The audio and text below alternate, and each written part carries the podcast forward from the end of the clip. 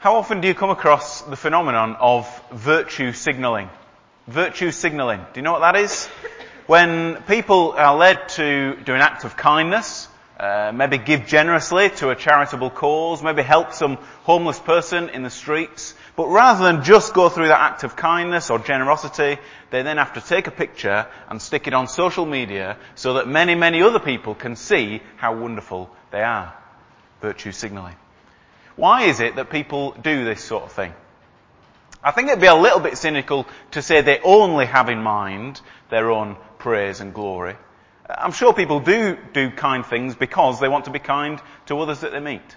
But certainly there is there a motive that alongside the motive to be kind, alongside the motive to do what is right, there is a desire to get praise from other people. A desire to be recognized as somebody who is good, as someone who is worthwhile, as someone that people look up to.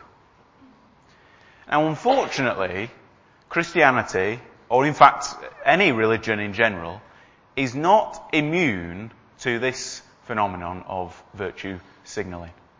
We're not always led purely by a desire to do what is right or to honour God. Sometimes we are driven by a desire to be seen by others, to be recognised, to be loved and honoured and respected. What does Jesus make of such religion? What does Jesus make of Christianity that is designed around those motives? Well, today, in the passage that we read, Jesus encounters a group of Pharisees, leaders, teachers of the law, who have those sorts of motives. Only their motives are not alongside a desire to do what is right. Their motive seems to be the sole, uh, the sole thing that's pushing them. They, they're, all they're acting for is to get reputation and honour and praise from other people. Let's have a look to see how Jesus responds to those people and about the remedy that he offers in the light of it. Now, for the last few weeks, you'll remember, if you've been with us, uh, that we've been going through these sections of uh, Luke's Gospel, and we've been seeing that Jesus is on a journey towards Jerusalem. And remember that back in chapter 18, Jesus warned his disciples as he was approaching Jerusalem, Jesus warned them of the fate that he was going to experience. He warned them about what would happen to him. He warned them that he was about to be betrayed. He was about to be rejected. He was about to be tortured and beaten up and eventually killed. Jesus knows what is waiting for him at Jerusalem. All these things are part of the prophecies that God had made about the Son of Man. And last week we heard about how Jesus approaches Jerusalem and just before he enters the city, he stops and he weeps for the city. He weeps for the people in the city. He weeps with compassion. These people in this city, the people who are about to put him to death, the people who are about to reject him, Jesus weeps for them. And in his weeping and in his lament for the people of Jerusalem, Jesus says they've not recognized the time of God's coming to them. There's an opportunity for these people to receive peace, and yet they are going to respond with violence. And so Jesus weeps for them for what, he, what these people have lost. Jesus weeps because these people have not recognized God's coming. Jesus weeps because these people have not recognized who he really is. Now why haven't they recognized? Why haven't the Jews realized who Jesus really is? Is it because the evidence has been hidden? Is it because Jesus has done all his miracles behind closed doors? Is it because he's been very subtle in the way that he's been teaching uh, to other people? Oh no, not at all. As we've read through Luke, we've seen his miracles are done in front of crowds. His teaching is done in the open. He's got tens, hundreds of people following him around day by day, hanging on every word that he says. He's not holding back the evidence. And actually, when you look at the crowds and, and the way that Jesus responds to people, there have been individuals who have recognized Jesus. It's not everybody who's rejected him.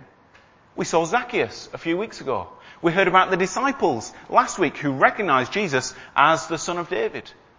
We, we heard about the, the blind beggar who knew who Jesus was. Some individuals see the evidence and realize who Jesus is and respond to him rightly. But for the nation as a whole, the general response is one of blindness and ignorance and rejection. What's going on there? What's preventing the nation from accepting Jesus? There's something systematic that's holding them back from seeing the evidence that is there in front of them.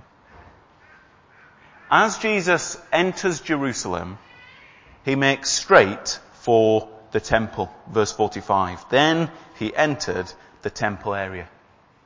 Now the temple in Jerusalem was the heart of the Jewish religion. And I don't just mean the heart of the Jewish religion in Jerusalem, the heart of the Jewish religion full stop. Every Jew, whether they lived in Jerusalem or in any of the other cities, wherever they lived in the country, wherever they lived actually in the world, every Jew had an obligation to return to this temple in Jerusalem three times a year. It was the place where Jews, the only place where Jews could come to make sacrifices to deal with their sin. It was the center of Jewish worship and of Jewish religion. And when Jesus arrives there, he does something really quite shocking. Luke tells us he entered the temple area and began driving out those who were selling. Now the other gospels, the other parts of the Bible give us a little bit more detail as to just how Jesus did that. John, for example, tells us that he made a whip out of cords and entered the, the temple using this whip to drive out the sellers. He released the animals that were being sold, the doves, the cattle. And so you, you, can imagine this, this temple area, this outer courtyard with, with animals r- now roaming and running everywhere, flying all around. Uh, Jesus uh, driving people out with his whip. Uh, money being scattered across the floor and of course businessmen trying to scrabble around to pick up the coins that they're losing. Tables are overturned. And amidst this carnage that Jesus makes in the temple area, he's shouting to the people, he, he's telling them why he's doing this. And he says, verse 46, It is written, my house will be a house of prayer. This is God's proclamation for what His temple should be. When God gave you the instruction to build this temple, His design was that it should be a house of prayer. It should be a place where people come in repentance, in confession, in worship, and in praise, and in thanksgiving. And what have you turned it into? Jesus says to the crowds, You've turned it into a den of robbers. A den of robbers. Now understand this. All that, all that buying and selling that was going on in the temple area, actually God's word, uh, th- that was a necessary part of, of the worship. You can imagine people from all over the country coming to the temple in order to make a sacrifice. Well, where are they going to get their animal from? Especially if they've had to walk for days or weeks in order to get to the temple. And so it was important that there was opportunity for worshippers to be able to procure the animal that they would then sacrifice. Additionally, God had said that all the worshippers need to pay a temple tax for the upkeep of the temple. Just a small amount that each worshipper had to pay in order for the temple to run. And that payment had to be made in a, in a certain currency. And not everybody had access to that currency. So it was important that when the worshippers came, there needed to be opportunity for them to change their money, get the currency in order to pay the temple tax. Now because these things are part of God's word, a requirement for worship, we can safely assume that Jesus is not just angry at the fact that this buying and selling is going on. He's not just angry that people are selling within the temple. What he's angry at is the way that the leaders, the, the, the Pharisees, the, the, chief priests, those who are in control of this buying and selling, have distorted it, have used it to line their own pockets. They've made this a commercial exercise. They've made it profit driven. It's now all about themselves and how much gain they can get from this act of worship that people are obliged to do. Jesus is angry that the religion of the Jews, under the guidance and control of the leaders, has become far less about worshipping God than it is about turning a healthy profit. Their religion was centered on themselves rather than centered on real worship of God. Now, we've got to ask ourselves the question. What would Jesus make of your religion? Is your religion, is your faith, are your acts of service centered on self, for your own benefit, or are they truly an act of worship to God? Are you part of the church in order to serve Christ? In order to worship God? In order to be part of the representation of Christ here on earth? Or are you part of the church family here because, well, it's nice to be part of a social group? There are others here like you. It's a really good place for making friends. Is your church attendance for yourself or is it for God? Do you study God's Word in order to live faithfully? In order to respond to it? In order to live out the instructions that Jesus gives us? Or do you study God's Word in order to fill your mind with knowledge, to be able to answer the questions and the objections of the people in the towns and the streets that you meet? In order to be known as someone who has the right answers, who is trustworthy, who knows how to argue? Do you serve in the church? Are you part of the rotas and the ministry teams in order to be recognized as someone reliable and trustworthy and able? Or do you do it really, truly in order to serve others, in order to serve God and to glorify Him? What about even the way you share the gospel? Do you speak to your families and friends and your colleagues? Do you speak to them because you love them and you want them to know Christ? Or do you speak to them because, because you want the recognition of being an evangelist, of being the, that, that sort of person in the church who, who speaks to many, many people? Do you speak because you want recognition for yourself or to honour Christ? You know, in all these ways and more, a person might outwardly seem to be doing the right things. They might outwardly be doing the things that God commands. And yet when those things become the focus of our attention, it's a sign that our motivation is perhaps no longer to serve God, but to serve ourselves. You know, Jesus calls us to a type of religion that is not about profit, it's not about praise, it's not about reputation or power. He calls you to faith, to a relationship with God your Father and Christ as your King as your Lord, as we were hearing earlier. How do you think the leaders of the temple reacted to Jesus' uh, amazing acts? It's never easy to be told that you're wrong, is it? And in the way Luke writes his gospel, this is the moment, really, that the, the, the tension between the Pharisees and the leaders and, and Jesus, this is the moment that the tension comes to a head. Uh, the leaders decide, right, we're no longer on about talking about how we can silence this man. We've now got to totally get rid of him. And so verse 47, the chief priests, the teachers of the law, the leaders among the people, they're now trying to kill him. They want him dead. They want him gone.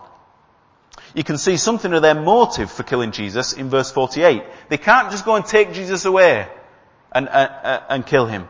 Why not? Yet, verse 48, they could not find any way to do it because all the people hung on his words. It tells you a lot about these leaders. If they really were concerned that Jesus was teaching a dangerous doctrine or doing dangerous things or leading people away from the true faith, then they would have every right and every responsibility to act decisively to get rid of him. But these, the motive that's driving these leaders is not to do what is right. It's not to protect the faith and to honour God. The motive that's driving them is what will people think of us? And we don't want to act now because people might not like it. And if the people don't like it, the people might not like us. And so they've got to come up with some way of getting rid of Jesus without upsetting the crowds. They've got to think of some way of getting rid of Jesus with the crowds on their side. So they come up with a question, two questions, in fact. Uh, verse 2. They come to Jesus and they ask him, tell us, by what authority, what authority have you to do these things? these things? What authority have you to drive out the sellers from the temple? What authority have you to accept the worship uh, that people are giving you? What authority have you to give these new teachings? What authority have you? And more to the point, who gave you this authority? That's the question that these leaders present to Jesus. But Jesus responds with a question of his own, verse 3. I will also ask you a question. You tell me, John's baptism, was it from heaven or was it from men? Do you remember John the Baptist? Uh, it's probably years really since we looked at Luke, the, the, the opening chapters of Luke here at Hollywell. Um, but John the Baptist was a prophet who was preaching just before Jesus started his ministry. And John's message was he was calling people to, to, to real, heartfelt worship and uh, worship of God and a life that, that lived out that faith in God. He was calling people to repent of sin. He was calling people out of a religion that was just purely a cultural thing you know, you're a Jew because your friends and families and the people around you are Jews. No, no, that should not be the reason that you serve God. John was calling people to a different type of serving God. Uh, uh, serving God with your whole life, heartfelt. And he said, repent of your sins and live for God in every way you can. And as you do, be baptized. Be baptized as a symbol of this change that you're committing to. That's what John the Baptist was doing. And at times, John the Baptist was particularly critical of the religious leaders of the time. Uh, just like Jesus has done at the temple area, John saw the religious leaders as being part of the reason that people's religion was insincere, let's say. So, Jesus asks, John's baptism and John's message that goes with it, was that from heaven? Was he really speaking God's message? Or was it from men? Had he just made it up himself? Was it him and his friends who decided that things weren't good enough? You tell me, Jesus says. Was John preaching God's message or was he preaching his own message? Now notice this, Jesus hasn't dodged the question. Uh, they brought him a question of authority. Jesus hasn't just sidestepped it. Actually what Jesus has done is he's raised the stakes. By asking them this question about John the Baptist, Jesus is implying whatever answer you give me about the John the Baptist, the answer is also true of me. But he makes it so that he doesn't have to give the answer, it's the, the people who are questioning him. They have to give the answer. And so the egg might land on their face, so to speak. But the Pharisees wouldn't answer. Verse 5. If we say it was from heaven, then he will ask, why didn't you believe him? If we say that John's message was from heaven, Jesus will ask, why didn't you believe him? Why didn't you repent? Why didn't you turn from sin? Why didn't you change the way that you do your religion? So we can't say, whatever we say, we cannot say that John was from heaven. But equally, if we say that John's message was from men, well, here comes that motive of the leaders again. If we say it was from men, well, all the people they're convinced that it was from heaven. They're convinced that John was a prophet of God. And so they fear for their own reputation. They fear actually for their own lives if they say that John's message was from men. And so they can't answer. They have to say, I don't know. Do you see the contrast between the two sides of this discussion? That's really what Luke wants you to see in this little uh, episode. He wants you to see the stark difference between the two sides of this argument. On the one side, you've got the religious leaders. A group of men who are desperate for the praise and admiration and love and respect of the people. They would do anything for people to look up to them and to honour them and to listen to what they say. Their motives are focused only on keeping their position of influence in society. They strive so hard to achieve it, and yet what do they get? They get condemnation from the prophets and derision and rejection by the people. That's one side of the argument. And the other side, you have Jesus. How does he act? Jesus is the man who welcomes the outcast. He spends time with the tax collector and the sinner, like Zacchaeus. He stops his journey to spend time with the blind beggar, the good for nothing. He welcomes little children into his presence and speaks to them with as much respect and honour as he speaks to others.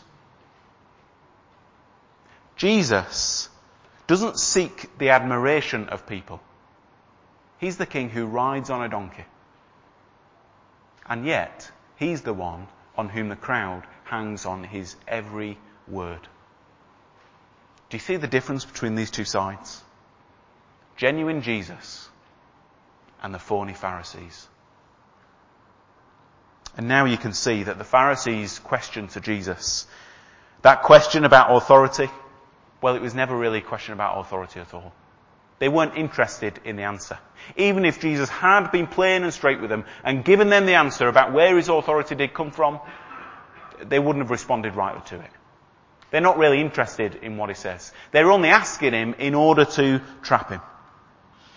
Their question was not for the purpose of finding out. Their question was for the purpose of trying to hold on to their own comfortable positions of authority. They only wanted an answer that would affirm their current status. How do you react when the teaching of Jesus challenges or instructs you to make a radical change in your life? When Jesus tells you to love your enemy. Yes, your enemy. It's one thing to love your friends and your family. It's one thing even to love the neighbour who is perhaps indifferent to you. But when Jesus calls you to love your enemy, the person who has hurt you and continues to hurt and offend you. Jesus calls you to forgive them, to love them, to care for them, to seek what is best for them. How do you respond? Do you shrug it off as too difficult to do? Do you ignore it, bury it in the back of your Bible and, and, and turn to another page quickly? Find something that you can live up to? Or do you seek to follow Jesus as, as do you seek to follow Jesus' example? What do you make of Jesus' call to repent of sin? Perhaps sexual sin in your life. Perhaps pride. Perhaps greed. Greed of money or greed of food or other things. Are you willing to, to give up those things that your life has been built around for so long? Are you willing to give up those things that your life has been built upon? Or do you find that a cost that is just too much to pay? Do you close your ears to those parts of the Bible? They're old fashioned. They're old hat. They've no relevance for the 21st century, you say to yourself. And wait for some other teaching that makes you feel good about the situation that you're in. How do you respond when Jesus instructs you or challenges you? You know, those who look to Jesus, who are only finding answers that favour and support their current way of life, those people are in danger of being just like these Pharisees and teachers of the law. Their religion is hypocrisy. It is phony. It is empty. It is worthless. And if you're coming to Jesus for the first time this morning, if you're just considering who he is and, and what this Christianity thing is all about, then you ought to be aware that Jesus does not present himself as, as a kind of lucky charm for you to carry alongside all the other gods of your life. Jesus presents himself as King, as Lord. And at times the challenge and call upon you and your life will be perhaps far more than you ever considered, uh, far more costly than you might ever have imagined. Are you listening to Jesus carefully and intently, ready to do what he calls you to do? Ready to respond in appropriate ways? Or are you only listening for things that affirm and confirm your current way of living?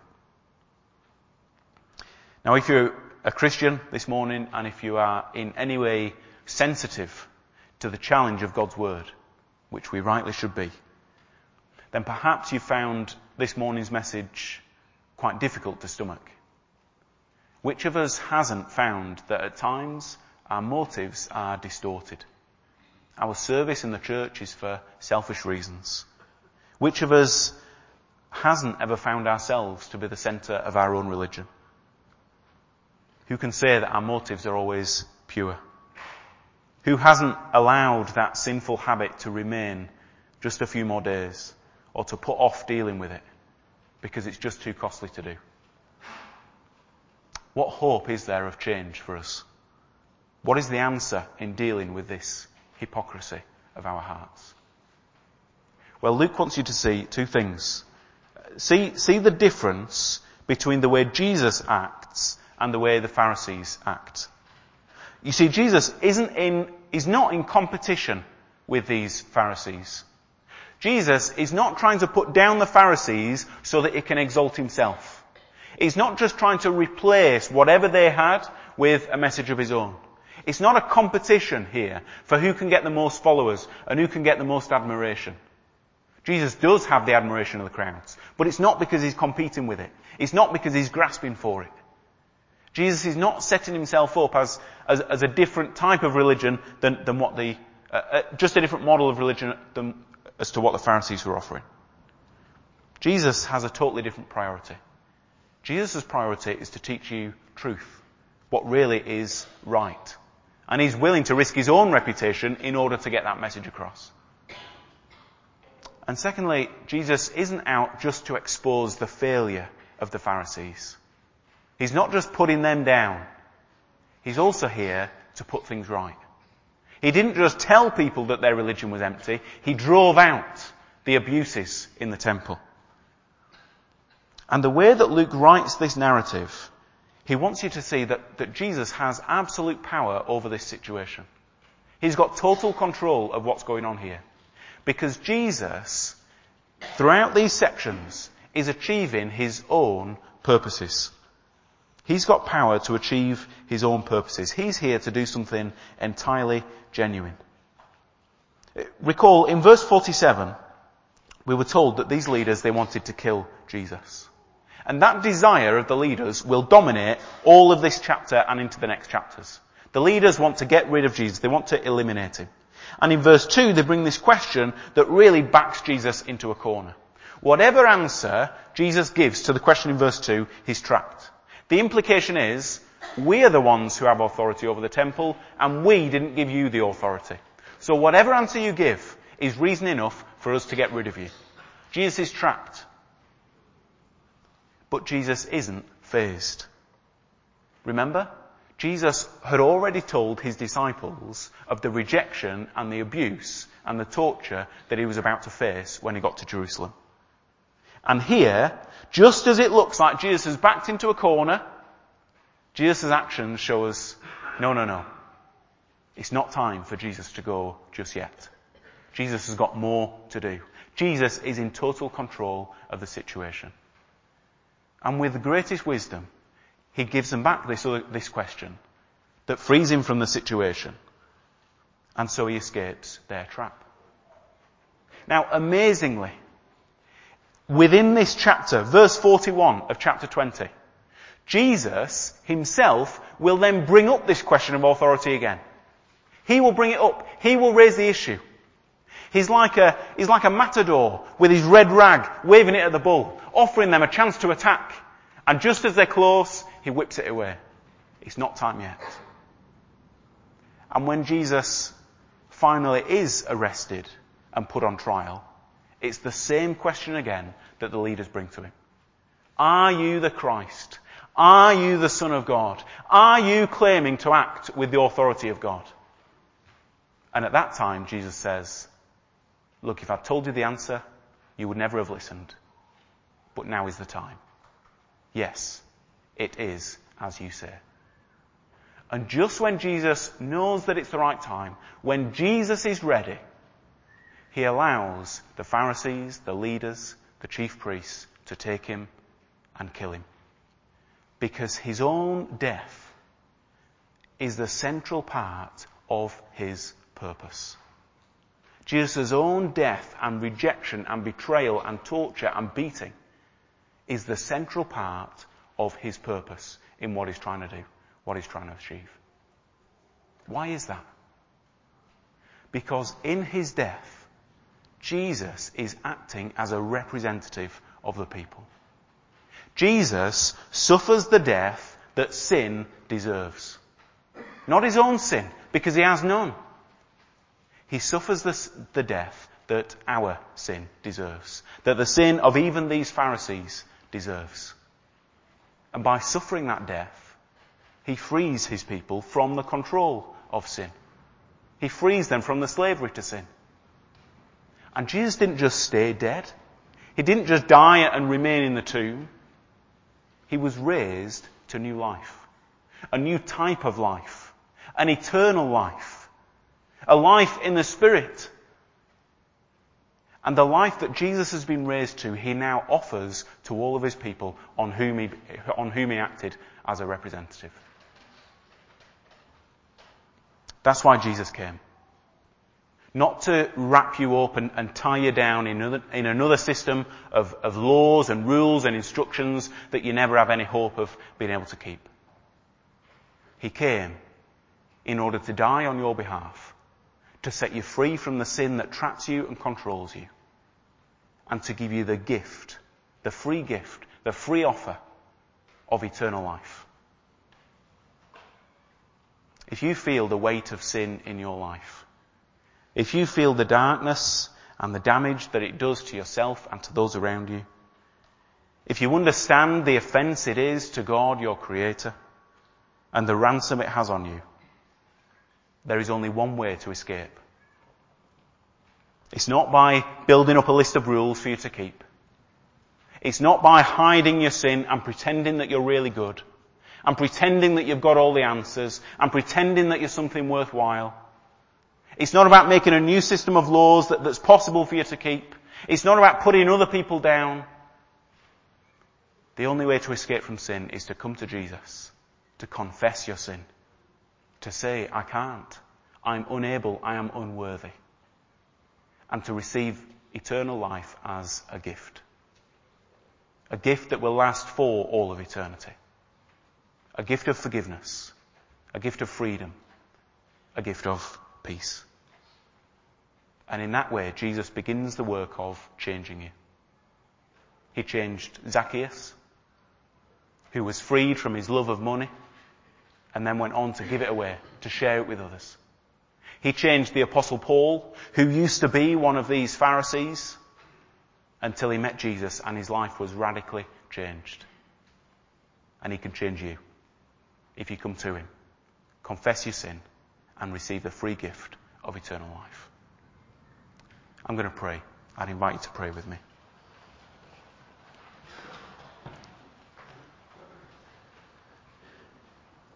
Our Lord God and Heavenly Father, we confess that so often our motives in our worship and our service of you are just like those motives of the Pharisees. We're seeking our own glory. We're seeking our own fame and reputation. We serve in order to serve ourselves rather than serving you or your people. We confess our sin. And Father God, we ask that you would do this work of changing our hearts. Work in us by your Spirit. Help us not to try and build up a reputation for ourselves. Help us not to try and convince ourselves and others, even try and convince you of our purity, of our goodness. But give us the confidence to come to you in confession, recognizing our own weakness, recognizing our failures. And as we do, receiving the free gift of forgiveness, joy, peace, and eternal life by what Jesus Christ has done on our behalf as our representative. Father, I pray that your Spirit would open blind eyes to see sin perhaps for the first time this morning. To, for people to see their need of a Saviour. To see their need of forgiveness. And for those of us who have the Spirit working in us, we commit ourselves to you again and ask that you would help us more wholeheartedly to serve you and love you in every way. And that you would continue this work that you've started in us, changing us, making us more like Christ, our Saviour. We pray in Jesus' name and for His glory. Amen.